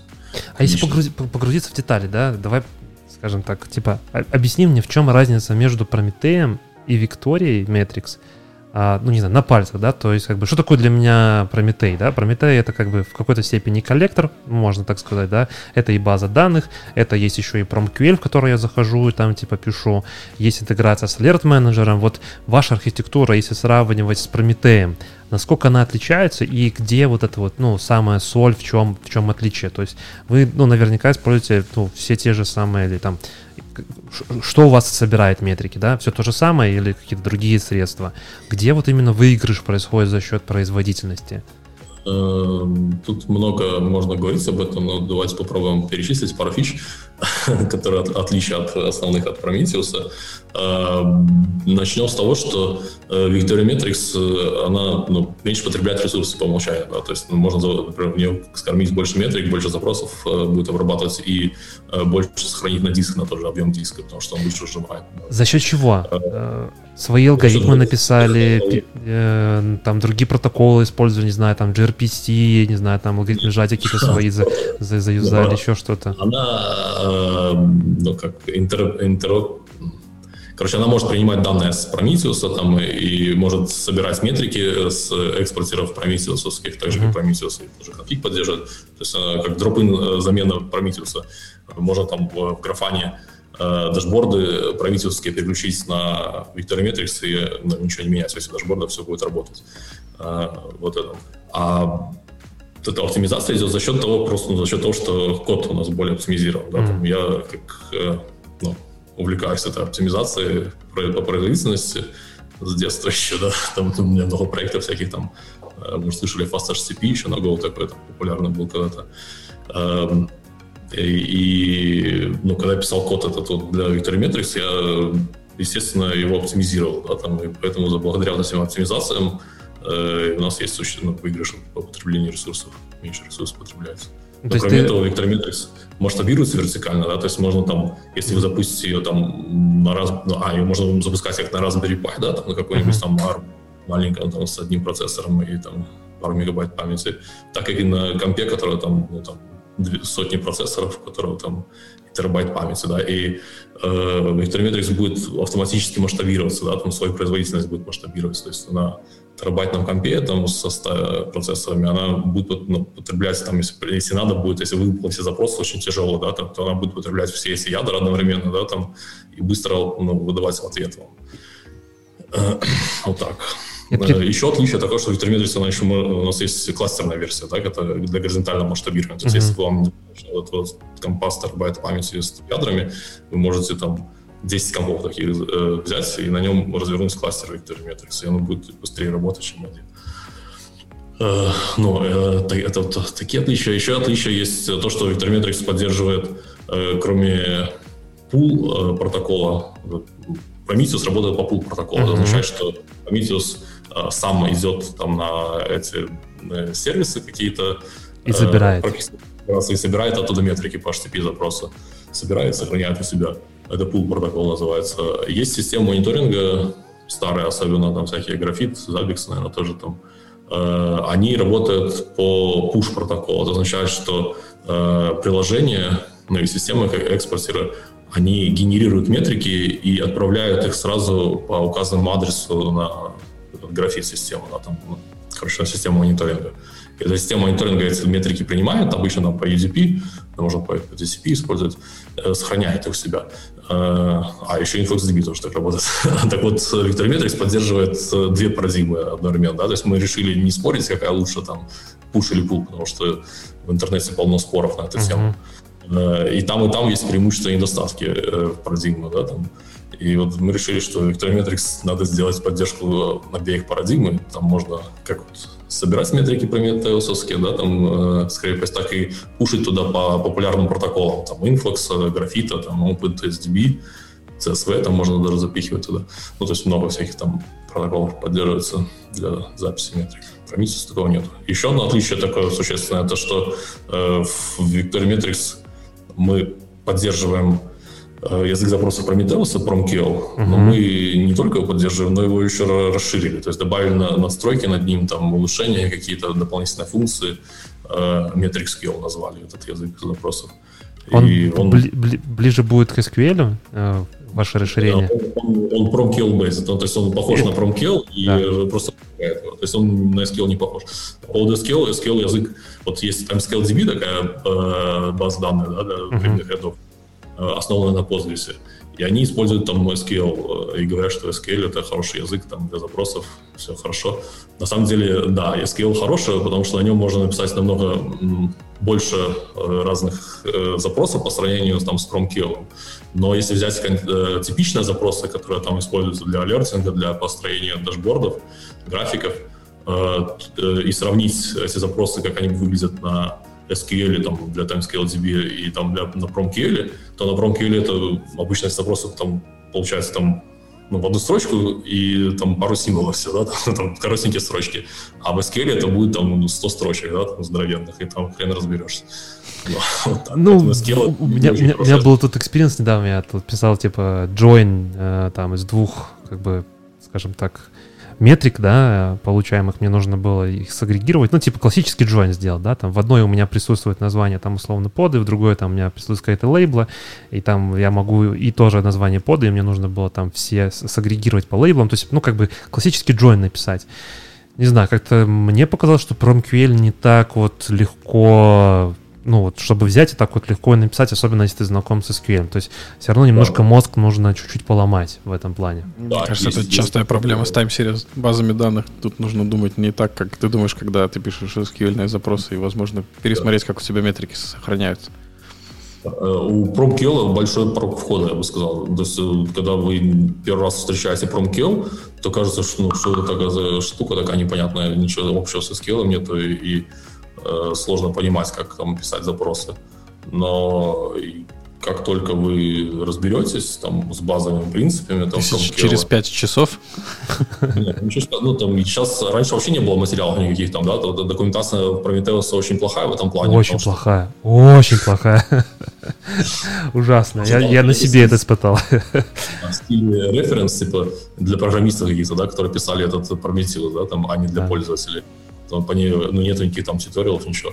Но э, с течением времени сейчас ситуация улучшилась, там в интернете появились там туториалы всякие там про промкелы, которые объясняют там азы, его начинают с азов и дальше продолжают. В том числе я там писал такой там туториал, сейчас он гуглится там на первой странице обычно, когда ты пишешь промкел туториал. Э, и... Оставишь ссылку, э, мы пошарим с нашими слушателями. Хорошо, да. И вот если разобраться с, с основами, вот этот ну, туториал прочитать, там достаточно там час, да, там разобраться, поиграться, э, то после этого дальше пойдет все проще, да, там понимание, как это все делается. Но вот насчет э, вот этих джойнов, да, это очень э, больная точка, больная тема для Prometheus, Proмкела, потому что там есть джойны, но они очень специфичные и не, не оптимальные, и их трудно запомнить. И даже я вот, ну, как, после того, как разработал это Victormetrics, написал там этот PromQL э, с нуля, да, там все, ну, все реализовал, э, все равно э, когда нужно какие-то там вот делать джойны в PromQL, я все равно иду в документацию, читаю там и пытаюсь ну, там разобраться, как это правильно сделать джойн. То есть в этом плане там, да, плохо. Но слава, хорошо, хорошо то, что э, эти джойны редко где нужны. Да, нужны. да, да. Тут, тут я спорить не буду. То есть, ну, не то, что там каждый день сидишь, пишешь джойны, если мы берем там, например, SQL, или там работаешь как DBA, например, да, или там в целом работаешь с структурированными данными, то SQL, там джойны писать это как бы там, условно, регулярно. То есть здесь в PromQL, ну, вот мне там понадобилось, наверное, один раз, там, может, два. Не то, что я ну, там прям сидел с Прометеем работаю прям очень глубоко, но не, не это редко встречается, да. Я вижу, что типичный случай для джойнов в этом э, в PromQL сейчас вырисовывается, это для мониторинга Kubernetes. Да? Там да. в Kubernetes э, экспортится, там есть э, какие-то метрики, э, которые содержат в лейблах метаинформацию. Да, да. Там, и вот по этой метаинформации ну, там, люди хотят, чтобы она попала в другие метрики, да, которые верно. джойна. Вот там, да, там, вот, вот, вот ты практически Блин. рассказал конкретно мой кейс, то, что я вот делал. То есть у меня, да, то есть как бы есть метаинформация, и, ну, и как бы мне нужно было из двух разных метрик собрать, как бы, чтобы это было сагрегировано. Да, тут mm. вот, вот это есть. А, вопросик, вопросик. Давай, вот, давай. вот вы, а, я так понимаю, Prometheus это основной ваш конкурент, да? Он, в принципе, стал базой от того, от чего вы отталкивались, чего вам не хватало, развивали функционал, который плохо реализован, скажем, в Prometheus. А есть ли еще какие-то другие продукты, на которые вы смотрели? Которые тоже могут, можно назвать вашими конкурентами, и что ваш функционал, он лучше, чем у них? Да, я бы сказал, что Prometheus не, ну как, он конкурент, но... Он уже не конкурент.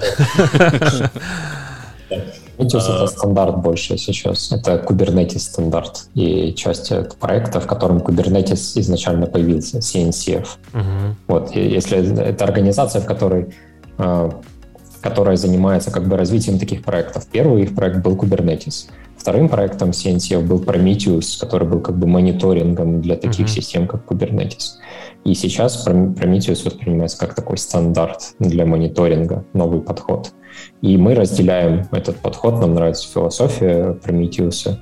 Мы просто хотим сделать его чуть лучше. Потому что, естественно, ну, нужно понимать, что любой проект, который существует там больше 5-7 лет, а, рано или поздно становится слишком большим, чтобы динамично развиваться или быть достаточно смелым, чтобы делать breaking changes. Да, вот вы, вы сделали свой продукт там 7 лет назад, и в нем есть архитектурная какая-то недостаток, что-то, что работает уже не так хорошо сейчас. И очень сложно взять и переделать это сегодня, потому что за, это 7, за эти 7 лет уже большая база пользователей, используются разные версии под разные кейсы, и просто так взять и переписать все с нуля очень сложно. У нас преимущество в том, что мы начали всего лишь три года назад, и мы смотрели на всех конкурентов, мы понимали недостатки существующих решений, мы видели э, интересные решения в других каких-то проектах, как ClickHouse, э, как там подошли к подходу решения и, решению там, этих проблем, и постарались соединить вот самое лучшее, уже учитывая ошибки, ошибки существующих систем, чтобы сделать все круто. В какой-то момент, может быть, и мы устареем, и появится кто-то лучше. Но не сейчас. Ну, я, я про... бы хотел дополнить еще по поводу этого, что э, изначально Victoria Metrics э, разрабатывалась как э, типа хранилище данных исторических от Prometheus. Ну, это Remote Storage for Prometheus. Mm-hmm. Long-term Remote Storage for Prometheus. То есть э, Prometheus вот, э, умеет э, экспортировать эти метрики, собираемые дальше в какие-то remote storage. Да, там. Э, и вот Victory Metrics разработался как решение для хранения этих метрик ну, более оптимально, ну что, типа, быстрее работает, больше может хранить метрик да, на, на том же диске по сравнению с Prometheus. И потом вот мы разработали вот этот long-term remote storage, сейчас этот э, Victor Metrics можно использовать с, с Prometheus совместно. То есть Prometheus можно там вот у вас в, в Kubernetes, например, Prometheus находится в каждом кластере, да, там собирают метрики, и потом э, эти метрики можно э, отправлять по remote storage это в центральный там Victory Metrics да, с разных Kubernetes кластеров. Это ну, очень классная схема по сравнению там, с существующими альтернативными решениями, типа там Tanos, Cortex, да, там, которых там сложнее все настроить. То есть вы а, все-таки конкуренты Таносу? Э, да, вот насчет конкурентов, я бы сказал, что мы конкуренты больше вот этом Tanos, Cortex, там есть TimescaleDB, InfluxDB, mm-hmm. вот этим системам. Ну, то есть, Сейчас как бы, наверное, еще раз там на пальцах, да, то есть э, вы конкурируете с централизованным системой мониторинга для множества инстансов, типа вот как Kubernetes. Ну, тут, я не знаю, войдет это в, там, в пришел у нас немножко было, я рассказывал о том, что как устроено у меня на текущем проекте мониторинг, когда мы как клиенты, у нас есть команда, которая отвечает за мониторинг, там все на Прометея построено, там огромная машина, к сожалению, у меня нет туда доступа, я не знаю, какие там размеры, но я слышал, что там типа самые большие машины, что есть, где, что можно получить у клауда. И мы, как пользователи Kubernetes кластеров, а их там моего клиента много, там сотни, тысячи, э, мы из своих э, прометеев выделяем low list тех вот метрик, которые мы хотим отправлять на центральный э, как скажем так, Прометей, который будет для вот этот long-term solution. И там мы как раз-таки выстраиваем алертинг. То есть локально у меня, я могу там сильно нафигачить, сколько я хочу метрик, да, это как бы никого не волнует. Это, ну, окей, там делай себе тысячу, сотни, там, миллион, как бы всем пофигу. А вот то, сколько я отправляю, вот там уже есть разные тиры, там, например, я отправляю там с такое-то количество метрик, когда тир 1, там в два раза больше, ну и, соответственно, там есть 4 тира у нас, в зависимости от этого, там, я понимаю, биллинг друг другу выставляется от того, сколько мы используем. И тоже вот процесс интеграции, там тоже через такой гид GitOps approach, скажем так, я иду в GitHub, делаю PR, если кто-то из моей команды, а, там в GitHub написано, кто owner а, этой там директории, скажем так, для формирования метрик и дашбордов в графане, если кто-то из моей команды пишет типа allow, ну типа approve точнее, то это опровывается и появляется на центральном, скажем так, сторидже, я могу это все видеть. И если я правильно понимаю, вот вы как раз-таки, я с Таносом не работал, но слышал, что Танос что-то похожее, что это тоже вот, а, есть много Kubernetes кластеров, там свои Прометеи, и вот как мы это собираем, мы смотрим, что вообще происходит. У меня, если у меня там не один Kubernetes кластер, а там десятки, сотни, тысячи вот кластеров. Я так понимаю, вот Танос это вот прямой конкурент для вас.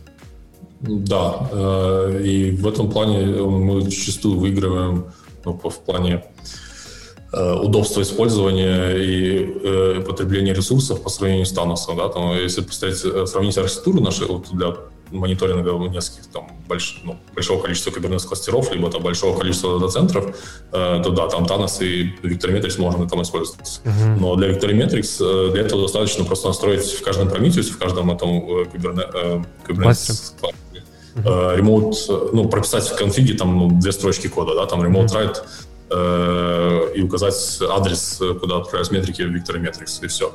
Вот, э, вся, ну и потом там развернуть Victorimetrics.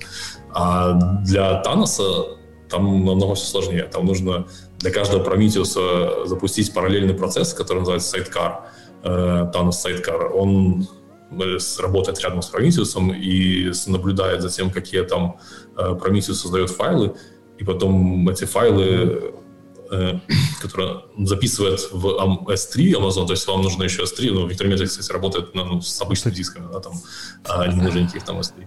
А тут вот для нас нужно S3, чтобы записать эти данные туда, э, и потом э, эти данные оттуда с S3 ну, кто-то должен учитывать, да, и для этого нужно запустить еще отдельный компонент, который там Thanos Query называется, который uh-huh. должен где данные хранятся на S3, но там на, на S3 хранятся только старые данные, да, то есть, ну, там больше двух часов данных, давности. Если вы хотите посмотреть э, недавние данные, ну, там, за последние два часа, то вам нужно в Query еще настроить Э, опрос Prometheus всех, которые находятся в ваших кластерах. И это очень сложно сделать обычно, потому что в кластерах обычно нет доступа к ним, да, ну, извне uh-huh. в кластер.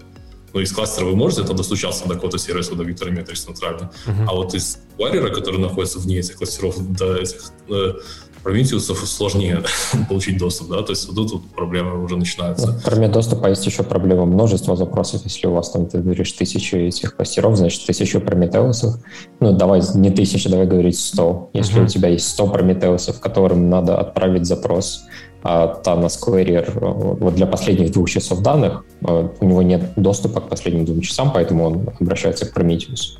То есть он должен сделать fan-out запрос на все 100 Прометеусов, подождать от них ответ, смержить и ответить э, уже пользователю там, в графану или куда-либо. Ну и как несложно догадаться по опыту с распределенными системами, чем больше у тебя адресов, которые надо одновременно а, запросить, тем медленнее все получается, потому что скорость э, будет э, ограничиваться самым медленным угу, адресом из этого списка.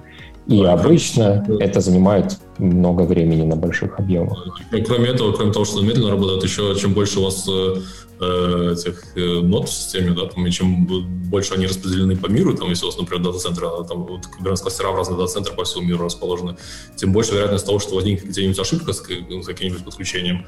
Из-за этого все накроет, ну, типа, запрос отправится на 100 этих Prometheus, а одно подключение к одному Prometheus там оборвалось, и все, у вас, получается, в результате вернется, типа, ошибка. То, что... Uh-huh. Ну, там это настраивается, там есть э, error tolerance, вы можете игнорировать такие ошибки, у вас а, будут частичные данные.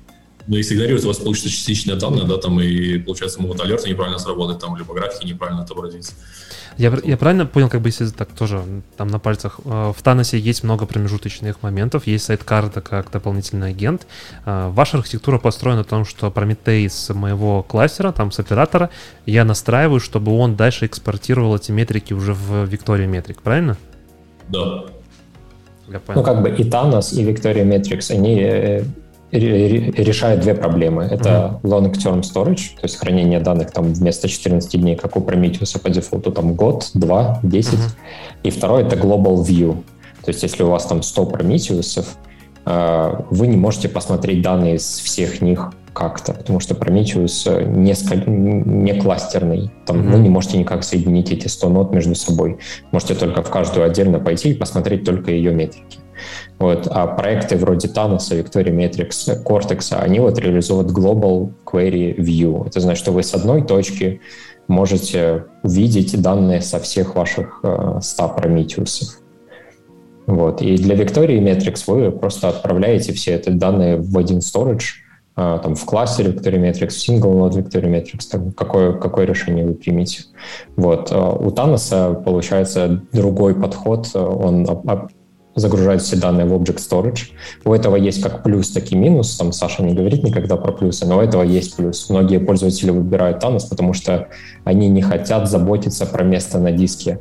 А Object Storage на Amazon и на Google Cloud, он бесконечен. Да? Вы mm-hmm. просто но у этого есть и негативная вещь, того, что он бесконечный. Он из-за того, что он бесконечный, он еще и медленный. Uh-huh. И когда вы потом смотрите метрики, там, дай мне за 7 дней, то подожди 2 минуты вместо 2 секунд, пока это все вернется. Если это приемлемо для пользователя, и он, ну, то есть ему легче никогда не париться за диски, его устраивают там э, долгие запросы, чем более быстрые, то почему нет? Используйте э, Tanos для таких подходов. Ну и плюс там вся сложность в настройке еще. Но это, несомненно, плюс в какой-то мере у Таноса для каких-то сценариев. Вот, ну, поэтому у нас есть даже фичи request такой для Victory Metrics, тоже поддерживает Object Storage. Mm-hmm. Прикольно. А, если говорить про ваш вот продукт продолжение, я правильно понимаю, что все-таки это open source или вы продаете лицензию, как вы, как вы монетизируетесь? Вот, если коротко, в чем, как, как вы зарабатываете деньги? Мы работаем по модели open core, это означает, что почти вся функциональность, э, которая наиболее востребована, она в open source, uh-huh. в том числе и кластерная версия, э, в отличие от InfluxDB. И есть часть функциональности, которая закрыта. Да? Там, например, в закрытой функциональности у нас есть поддержка графит запросов. То есть, э, ну, кроме того, что у нас есть поддержка промкел запросов, Victory может еще и графит запросы обрабатывать, да, там фактически заменять графит дропы на replacement графита быть. У нас есть кастомеры, которые используют вот так вот, заменили графит на Victory и у них потребление ресурсов уменьшилось там больше, чем в 10 раз, да, там, всех там ну, то есть они, соответственно, растут в 10 раз после перехода на Victory все очень довольны. Э, вот так. Ну, то есть есть какая-то функциональность, которая у нас э, в, в Enterprise версии, которая closed source. Э, и монетизация наша модель такая, ну, что продаем эту Enterprise версию, э, но основная упор мы делаем на то, что мы продаем не, не вот эти фичи, которые там есть mm-hmm. дополнительные, а то, что мы продаем хорошую техподдержку, да, которую осуществляют не индусы какие-то там сори, что это за расизм, ну, короче, не, не люди, которые там не понимают, как это, э, что делать, да, там, отвечают там какими-то тупыми фразами там стандартными, а мы сами э, показываем эту поддержку, то есть разработчики, core-девелоперы, Telemetrics, да, там, и это намного выше качественно эта техподдержка получается. А сколько то у вас человек в команде? Э, у нас 7 человек. Э, ну, не смотря как считать. То есть у нас э, есть люди, которые работают на full time, есть люди, которые там контракторы, есть люди, которые там нам ну, нужны там ну, типа по, по часовке работают. То есть 7 человек, даже 7, по-моему, или 8, уже не помню, Ром, сколько всегда путаю, да, сколько работает. И есть еще там ну, человек там 5, которые на почасовке там периодически нам помогают. Ну, вы как бы совсем маленький, я бы так сказал бы. То есть, ну, это mm-hmm. не немного. И, ну, мне кажется, конкурировать с такими гигантами, это прям серьезно, прям уважение. Круто, круто. Это прям, прям здорово. Ну, нас, нас э, мало, потому что, ну, не то, что мало, у нас еще компания, как называется, Self-Bootstrapped, мы не привлекали инвестиций, uh-huh. соответственно, мы не выполняем ничьи требования. Обычно, когда компании получают инвестиции на развитие, они должны показывать прогресс поквартально, либо каждые полгода, либо год. И этот прогресс очень часто должен коррелировать в понимании инвесторов с, head, с headcount, с количеством сотрудников. Uh-huh. То есть, когда вы получаете инвестицию, вы должны максимально быстро достигать результатов. Чтобы это делать, надо максимальное количество людей, и вы тратите эти деньги на найм, на рекламу, и на другие различные вот активности. И чем быстрее вы прожигаете деньги, тем как бы это эффективнее выглядит со стороны. В нашем же случае мы не привлекали никаких инвестиций. Так получилось, что после того, как мы э, заопенсорсили Victoria Metrics, перешли на этот Open Core, э, у нас появились первые клиенты, потом еще, потом еще клиенты. И э, вот эта суппорт-модель, она нам помогает, э, как бы дает все возможности развиваться природно, не, не выполнять ничьи требования и самим решать, что нам делать завтра или в следующую неделю, в следующий месяц, в следующий год. То есть поэтому мы не гонимся особо за большим количеством людей и очень тщательно относимся к подбору э, новых, э, новых членов команды.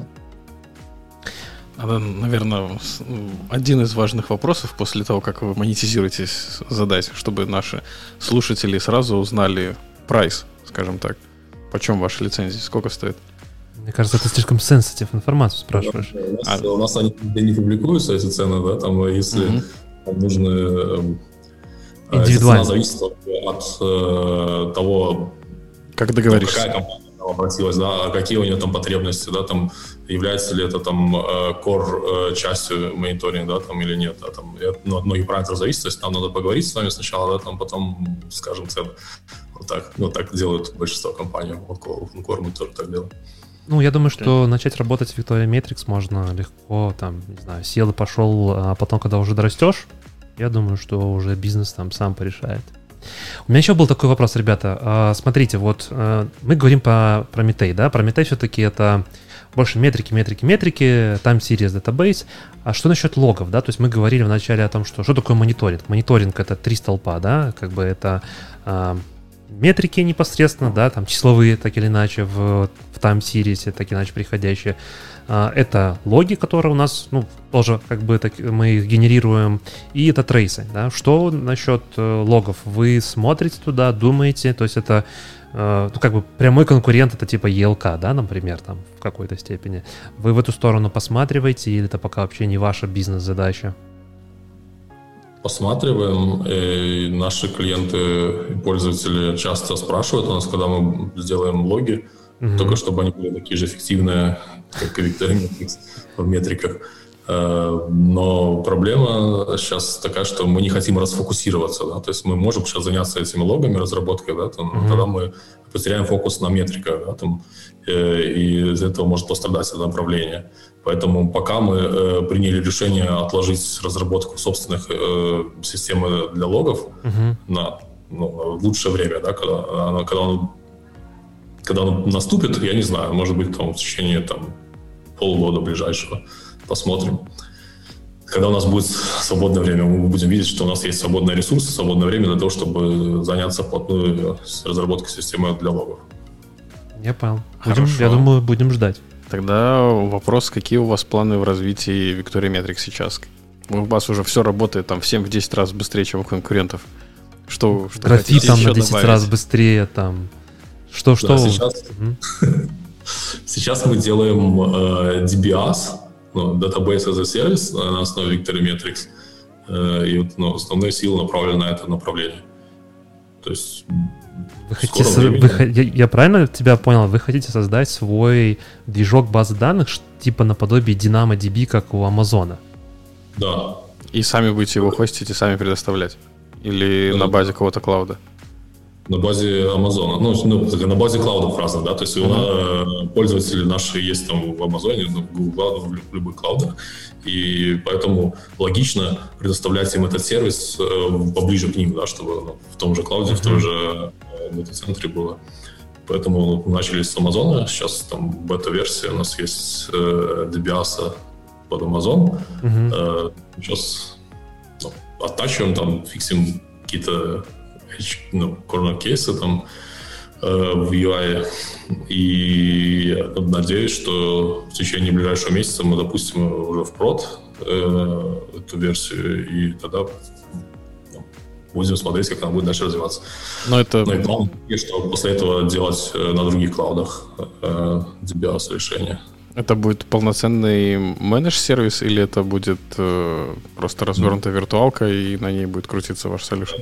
Это, это есть уже полноценный менедж-сервис. То есть э, пользователь заходит э, в Amazon Marketplace, сейчас можно зайти даже, у нас там, там есть Victory но надо там э, быть э, готов к тому, что там UI не очень, да, там много чего не хватает, потому что она бета-версия. Э, то есть заходит в Google Marketplace, там нажимает на кнопочку типа subscribe, э, его перекидывает на наш сайт, он выбирает э, нужную конфигурацию э, железа, на котором будет работать Victory Metrics, э, нажимает запустить.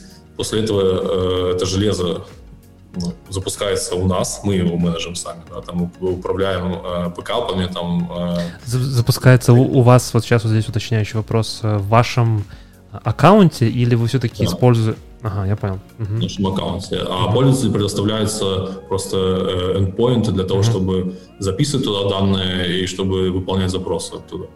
Я понял. Ну, то есть управляем мы полностью базу данных, а пользователь видит просто вот эти endpoints. То есть, и счет вы выставляете, исходя из того, что вам, ну, грубо говоря, Amazon там ставит прайс, ну и плюс какую-то там наценку за то, что вы это все автоматизируете и так далее. Ну, я понял, да, прикольно.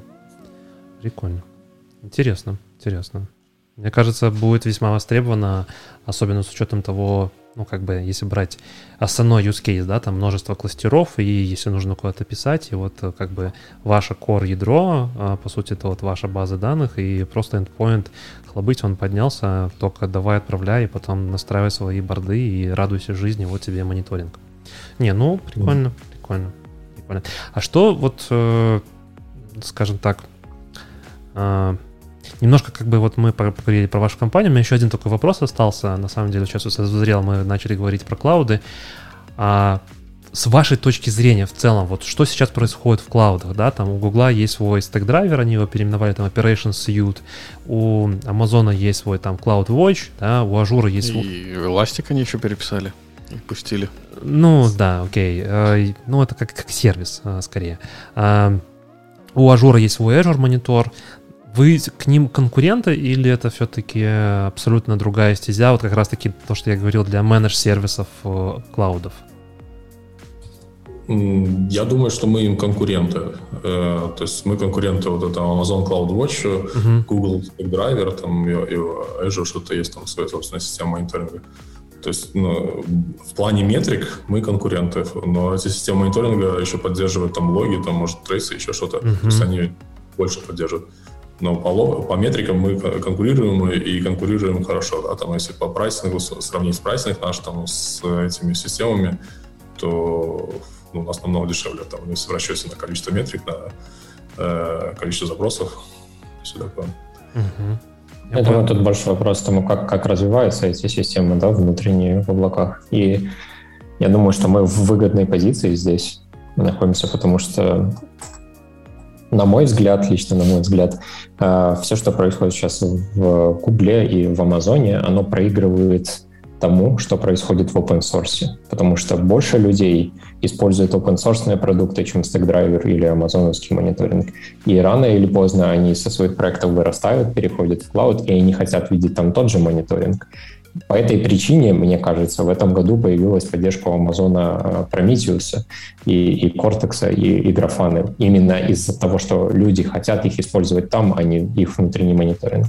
И здесь, вот, мне кажется, облака терпят такое вот поражение постепенное, и рано или поздно open source проекты начнут выдавливать, ну, они станут э, основными у них. А дальше там уже отожмет Amazon, у них лицензию не, отоз... не отожмет, непонятно. Но у нас, почему мы в выгодной позиции? Потому что из-за того, что мы совместимы с Prometheus, стандарт для Prometheus, э, стандарт для Kubernetes от Prometheus нам помогает в этом тоже потому что люди, которые привыкли работать с Prometheus, им будет очень легко перейти на Victoria Metrics. Поэтому, а, поэтому я думаю, что вот open source подход, тулы, которые разрабатываются обще, сообществом и используются огромным количеством людей, это более перспективное направление, чем то, что пытаются сделать э, в AWS или в Google. Прикольно, интересная мысль. На самом деле, ну, я прям согласен полностью. По-моему, в ажуре тоже сейчас поддерживается про Метей. По-моему, но я не очень уверен. Как бы я уже давновато не работал. Окей, у меня, наверное, все из вопросов. Макс. Ну, у меня один остался, наверное. Он не совсем технический. Давай. А, кто такая Виктория? Откуда такое название? Это жена моя. Увековечил. Что, прикольно. Еще у нас э, есть среди основателей еще одного Артема, э, тоже жена Виктория. так что сказать, что... Так вот это условие, по которому будут отбирать в кор-команду. Ясно. Ну, здорово. Либо жена Виктория, либо тебя звать Метрикс. Сын Метрикс. Ну да, да. Ребят, было очень приятно с вами пообщаться. А, с нами сегодня был Саша и Рома, основатели Виктории Метрикс. А, ну, мне очень понравилось. Выяснили, что такое observability, поговорили очень много про мониторинг. Мне кажется, вашего продукта ждет еще долгий успех, скажем так. И желаю вам только большой удачи, и чтобы развивалось все больше и больше клиентов к вам приходило. Спасибо, что пришли, нашли время. Да. Спасибо и вам. Отличный подкаст. Хорошо провели вечер. Успехов вам тоже. Спасибо. Ну, все, на этом предлагаю вжать кнопку. Закончили. Пока. Пока. DevOps, Kitchen Talks. Закончили, готовить.